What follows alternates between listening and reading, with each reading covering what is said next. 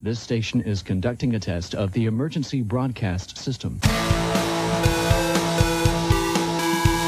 This is only a test. The Center for Disease Control in Washington, D.C. has issued a viral outbreak warning, stating local officials have reported cases of high fever, nausea, death, and even cannibalism. Look, before we start this episode of the James McMahon Music Podcast, I need to tell you something. I need your help. I need you, when you finish with the episode, to go to the platform you've listened to this podcast on and give me a rating, a review, and to subscribe too. It helps me cheat the algorithm and get more ears on the podcast. And know this, I'm very grateful for it. Also, I have a Substack where I write about music and film and telly and all sorts of stuff. I love it if you sign up for dispatches. There are different priced options, 5 quid a month, 50 quid a year, and for that, you get access to loads of exclusive writing and podcasts. It's the most helpful thing you can do to support the stuff I make. And again, I'd be so grateful. That's spoook.substack.com. That's spoook with three O's. Thank you. Thank you, thank you, thank you. Thank you. We think This Jesus concludes this test of the emergency broadcast system. Oh shit! You're listening to a bonus episode of the James McMahon Music Podcast. I'm your host, James McMahon, and this is a Spook Media production.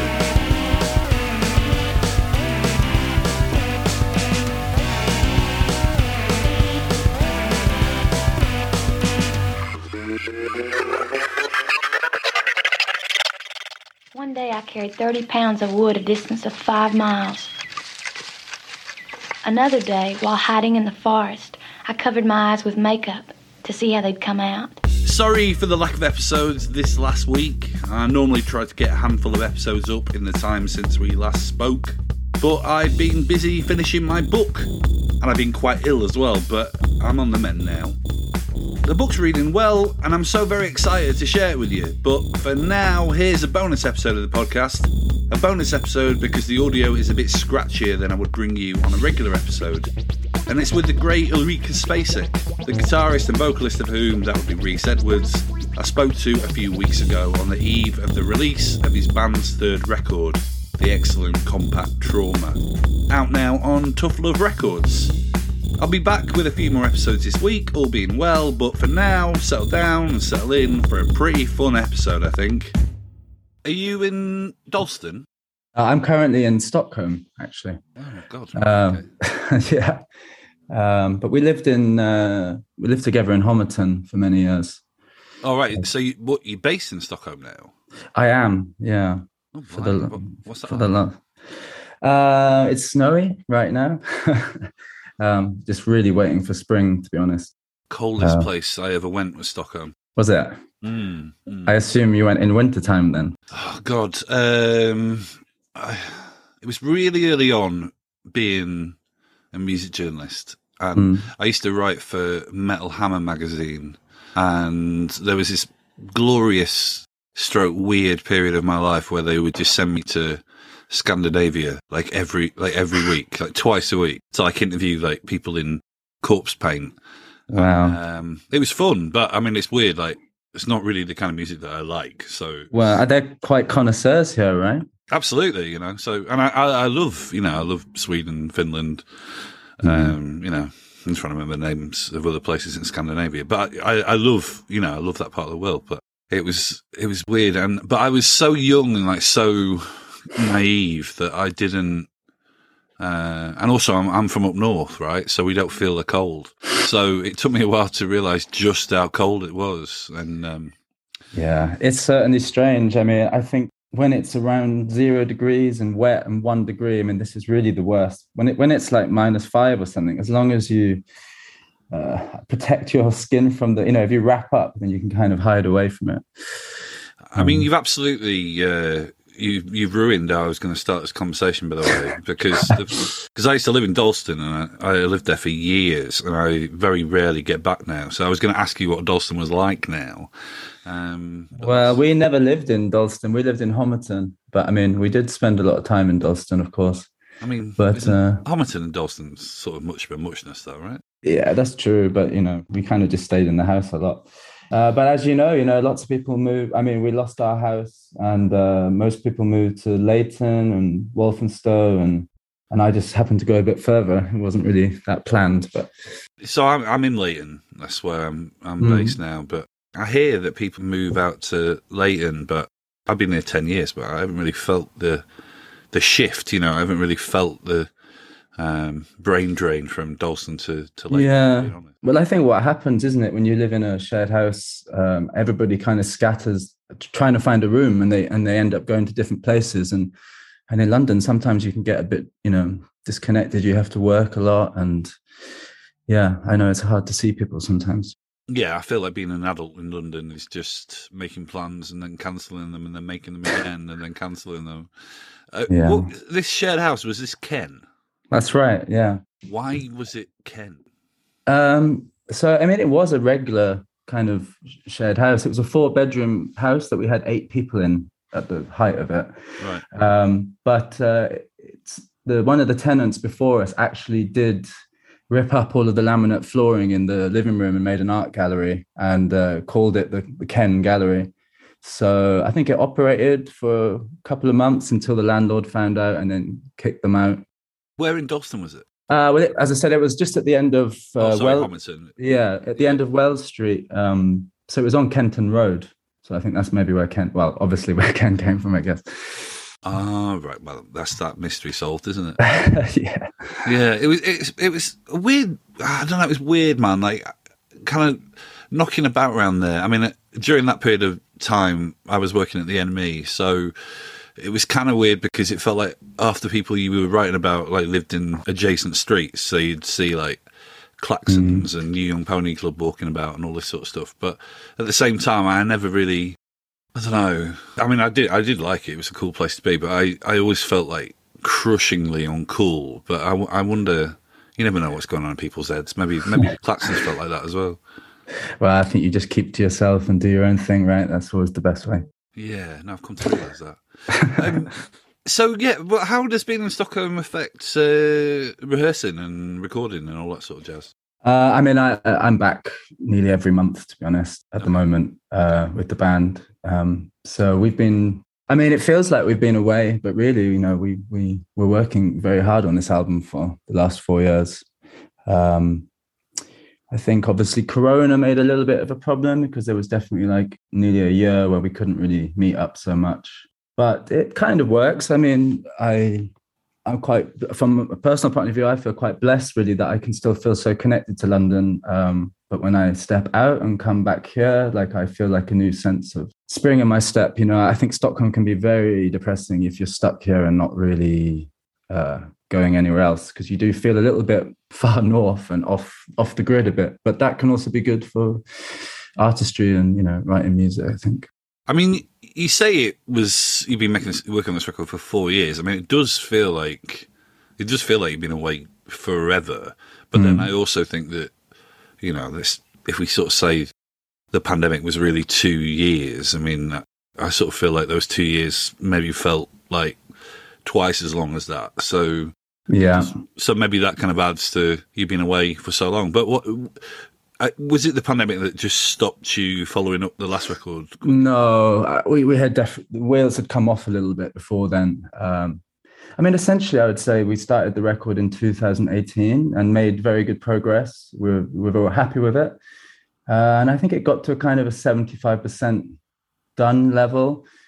And uh, look when I look back at that time as well, you know, I think we were under a bit of pressure with, you know, the other records weren't big enough that like we could take a break. So you have this kind of pressure all the time now where it's like you have to do an album a year to be able to go on the road. And I think we did an American tour, which I think it's not, it's, yeah, maybe it's a cliche that a lot of bands split up in America because by the time you you make it out there, you know, you have really been on the road for two years often. And basically, we were we were kind of content with the record, but it just didn't feel like it was at the level that we wanted it. Um, not everybody in the band wanted to do music uh, anymore, and we didn't know whether that was forever. Uh, um, you know, there was a few addiction problems in the band, and we really needed to uh, take a pause. And then I guess where the pandemic didn't really help is when we kind of were ready to maybe work on it again, suddenly we weren't able to be in the same room. Um, so I would say that last 25% was was done, you know, by talking to Trevor again on Zoom and sending WAVs and stuff. And I think, be honest, I think when you get too close to a record, you know, you can lose sight. And uh, after, you know, maybe it was a year of inactivity, I would say. Um, when you opened up the record again, it was just so easy to like be detached and and just take away the bits that you weren't so keen on and keep all of the bits you liked and build from there. And I have to say that was I'm really glad that happened because there would have been pressure maybe to put the record out when we were maybe thinking it was 75% done and it just wouldn't have uh, been as good as it should be and uh, we wouldn't have even been able to tour it anyway because corona was just around the corner which we didn't know I mean, it's. Uh, I, I find myself that when I start projects and don't see them through, and then when I return to them at a later date, uh, sometimes it blows my mind just how different my mindset is when I finally get back to it. Sometimes I'm just like, you know, it's it's it's it's almost like easier to start again than to try Mm. to salvage and, take something from where you'd been before. It sounds it sounds a little bit similar in a way that Yeah, I mean, I have to agree with you in in the sense that you know there's so many um, half ideas that you know I and we have, and and you open them up after a while sometimes, and you're like, what was I thinking? So it doesn't always work, but it was uh, this time. I have to say, it just felt fresh and. Uh, and even though you know the record in many ways has its heart in 2018, uh, it feels kind of fresh to me now. But that's probably because I haven't listened to it for a while. Yeah, I also think as well just the speed of life now as well. Like someone like what we were saying about the pandemic feeling longer than it maybe actually was, but Mm. you know, 2018 that just feels like the dark ages or something. Yeah, yeah, yeah, you're right. You're perhaps true. Yeah. Um, you were saying about the some of the members not sure they, they wanted to make music anymore. Was that other Rhys? That's right. Yeah. I mean, you were at school with him, right? Is Yeah. I mean, many of the uh, members uh, we went to school with. Joe was at school with us. Uh, ben, who who played bass with us on the the first two albums, um, he was at school with us as well. right. So yeah, I guess we do have a deep roots in uh, our childhood.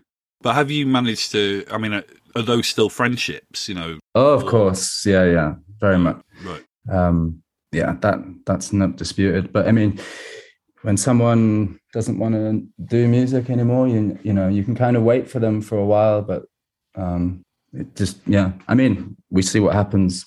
We haven't started writing the next record, so Right. and uh, and he worked on the record with us. I think. I mean, I, I think maybe the idea of going on tour and doing it all again, I can understand why that can be, yeah, intimidating or not something you maybe want to do.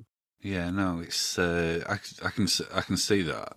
Tell me about Oysterland. I find I'm I don't know. I've never been to a night, but I felt quite inspired reading and reading the testimonials of people who had been to a night. Well, I think when we started the band, um, we just didn't want to just take support slots and and try, we just wanted to start our own night from the start, really. Um, and I think we noticed. I mean, as you said about living in Dalston or Hackney, like there was a hell of a lot of talented people around us who were work, you know, wo- working as artists that maybe don't have that stage that a band has. Um, you know, it's not hard to get a gig, but you know, if you're a painter, it's it's kind of hard to find a place to exhibit your work. So it was just kind of supporting friends around us who did interesting things. Um, and we took over a, a pub that had seen better days. You know, like most pubs in London, they kind of go in waves. And it was just nice from the start to build something that was our identity. And uh, yeah, it's a lot of happy memories of that that period. You've got some more nights coming up though, right? Yeah, so we we still do it. Like uh, I think now that um, we're going to be touring, it's going to be a bit more conventional, obviously. But um, yeah, the, the last few months we've been doing nights again. Um, yeah, and I, I hope that we can do it. You know, continue in the future in different cities. Really. I, I mean, I tell you something I always find interesting is that bands that, like, I totally get like the the mindset that you've just described, and you know, I know there's lots of bands that I like that kind of start off doing very interesting things, and then you kind of you almost kind of get into the slog of it, and it's kind of hard to kind of keep that up. Hmm. Like, have you found that at all, or I mean, can you see yourself continuing to do almost like these sort of communal art projects to further you get into? Well, I think I mean there's like a bit of an inside joke in, in the band really that somehow even though we have a bigger audience and you know there is more money potentially with with fees and stuff we still find a way of not making any money because of the ideas we want to do um, Right, right. which is kind of like a dark humor in the whole thing but um, look I, I think this is also maybe why we took a break really because i think as i said when the wheels get turning on an album campaign you can kind of lose everything just goes too fast so and um, i think you know when it comes to quality control I, I think we are pretty on the ball really um, and hence why we we think about things i'd like yeah i'd like to think that anyway Yeah, there's a band who there's a band that I've kind of followed all the way through called the Futureheads, who I used, Yeah. to, used to be. Uh, well, you know, they're some of my best friends, but like when they started out, like they would, you know, their their first tour was of squats, and they. Uh, Sometimes you'd go see them play, and they just wouldn't have brought any of their instruments, but they would be like miming, uh, so, sort of almost like a sort of '90s boy band or something. And uh, they were just like amazing memories. And but then obviously, when you kind of you know when they signed a you know major record deal and became like a relatively big band and I don't know it's like much Yeah. as I, I understand that shift but I also I kind of miss those days really so I guess that when I was reading about the way that that your band did things I was thinking I really hope they continue just kind of not doing things in an obvious way Well, luckily for us, I mean, we work with you know our label and our management. Like, uh, we we are an indie band in the true truest sense of the word. Really, like we do everything ourselves, and uh, kind of the idea of not doing that is a bit terrifying, really. Um, so, yeah, I mean, I think some bands obviously just when things get overwhelming, they just let go and let the industry take because you know because it is very much like a, a train that once it starts going uh, you know, and, and in in the same way that when some members of the band have left, you know, it's it's been described a bit like a train is going and it's like there's a stop coming and you're having a panic attack and you've just got to jump off the when the doors open. Um, this is such a job interview question, but what does uh, like what does like success look like to you? um, well, I wish I was more profound, but I'm gonna I'm gonna quote uh, Leonard Cohen, which is uh, survival. Really, I mean, if success is if you can keep doing what you want to do and express yourself in a way that you feel content as an artist. Is that a, is that Leonard Cohen? Yeah, it's- philosophy. It's on one documentary I saw. I just thought it was a very beautiful. Uh, I mean, he was very successful at the time as well, which, um, but it was. I thought it was really poetic, and yeah, I took it to heart.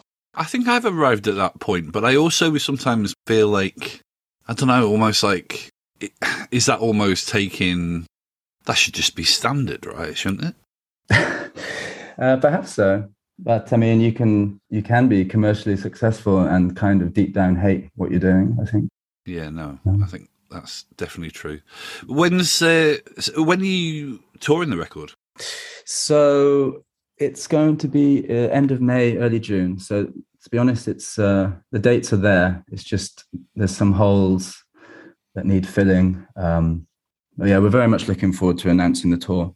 Um, How's it how's it rooted, or is that so it'll be in the UK first, um, and then into Europe, and then uh, if everything goes well, we'll be going to America in, in the autumn. Um, so yeah, I mean, it is tough times out there, really, on the touring front. You know, you have a cost of living crisis, um, promoters, everybody wants to tour, um, and promoters are gonna they're a little bit more conservative, really, to what take ri- well, in terms of taking risks on bands that maybe don't sell as many tickets as other ones, you know, they're, they're always going to, if there's a, a challenge between two bands, I'm sure that their interest is to take something that they know is more safe in terms of tickets. Right. So, um, I mean, we're, you know, we're happy with the tour. We, we've def- some of the venues are places we've always wanted to play. And, uh, yeah, and we're just so grateful, really, that it seems that even though we've been away, like the interest in the band hasn't really changed much. I mean, if anything, I'd say it's it feels like it's grown, which is uh, yeah, it's comforting. Why do you think? I I mean, I I agree with you actually, but why do you think that is? Um, because I think the records speak for themselves, really. Um, yeah, I mean, I, as I said, we were never really a band that was pushed down people's throats. Um, it kind of was this organic thing where, if, you know, if someone who likes it tells a friend, and uh, and we've uh, we've always been quite lucky that it seems that a lot of musicians like our music. So I think if you're in a a house party or something, then sometimes the musician in the room, people listen to them when they have tips, maybe. okay. I think there's something, I don't know, I think there's something very musical about your band without being over worthy. You know, it's Mm. like, um, I'm like, I, I, I'm sure that a lot of the records that you like, I like, you know, Yeah. it doesn't feel, um, I don't know, it doesn't feel kind of guitar, kind of gu- guitar center esque. You know what I mean? Like, Yeah. doesn't feel, but at the same time, it's like, I think people, it's, there's obviously, a, there's obviously a musicality to it. Yeah, I hope so. Um, I, I just uh, I just hope that it has uh, this kind of layers and depth to it. So, for instance, maybe why people still listen to the records is because they still find stuff in there that they maybe didn't notice in the past. Um, and uh, well, yeah, I don't know. Who knows? When's, uh, when's the record out? it's 10th of March. Yeah, it'll be out. So it's uh, Soon, isn't it? Yeah, I mean, we tried a bit of a different tactic. You know, it, it's so often now that people announce their albums with like six, seven months, and I mean, I just find that so boring. Obviously, we we're not big enough to just do like a drop, like a hip hop star or something, where you just announce the album. But um, Take Yeah. it from me as well as someone who writes about music. It's really irritating. I've had like when I was at the NME, it just felt like Radiohead did that like every couple of months, and you were like, "Okay, wicked. I'm Mm. really, I'm pleased for you, but now I have to work really late." And you know, cheers, Yeah. guys. Uh, but no, March 10th. Uh, that's exciting. I've only, I've only heard the two songs, but I, I, I really like them. Oh, that's nice. Yeah, we're looking forward to having it out there, and and, and to be honest, with uh, with with the other records, it's always felt like day one of the album in many ways is the day it comes out. Everything that has come from the album always comes after. You know, we've never been the sort of band that everything is in place uh, months before. You know, the album and the music is very much the thing that everything comes from with us. All right. Well, listen, it's been so nice to chat, Rhys, and um, good luck with it. Yeah, thanks very much. Yeah. Well, that was a bonus episode of the James McMahon Music Podcast. Thanks to Rhys for the chat. Thanks to Ben Ayres for hooking us up. The theme tune is by the band Jobbers. And I'll see you soon.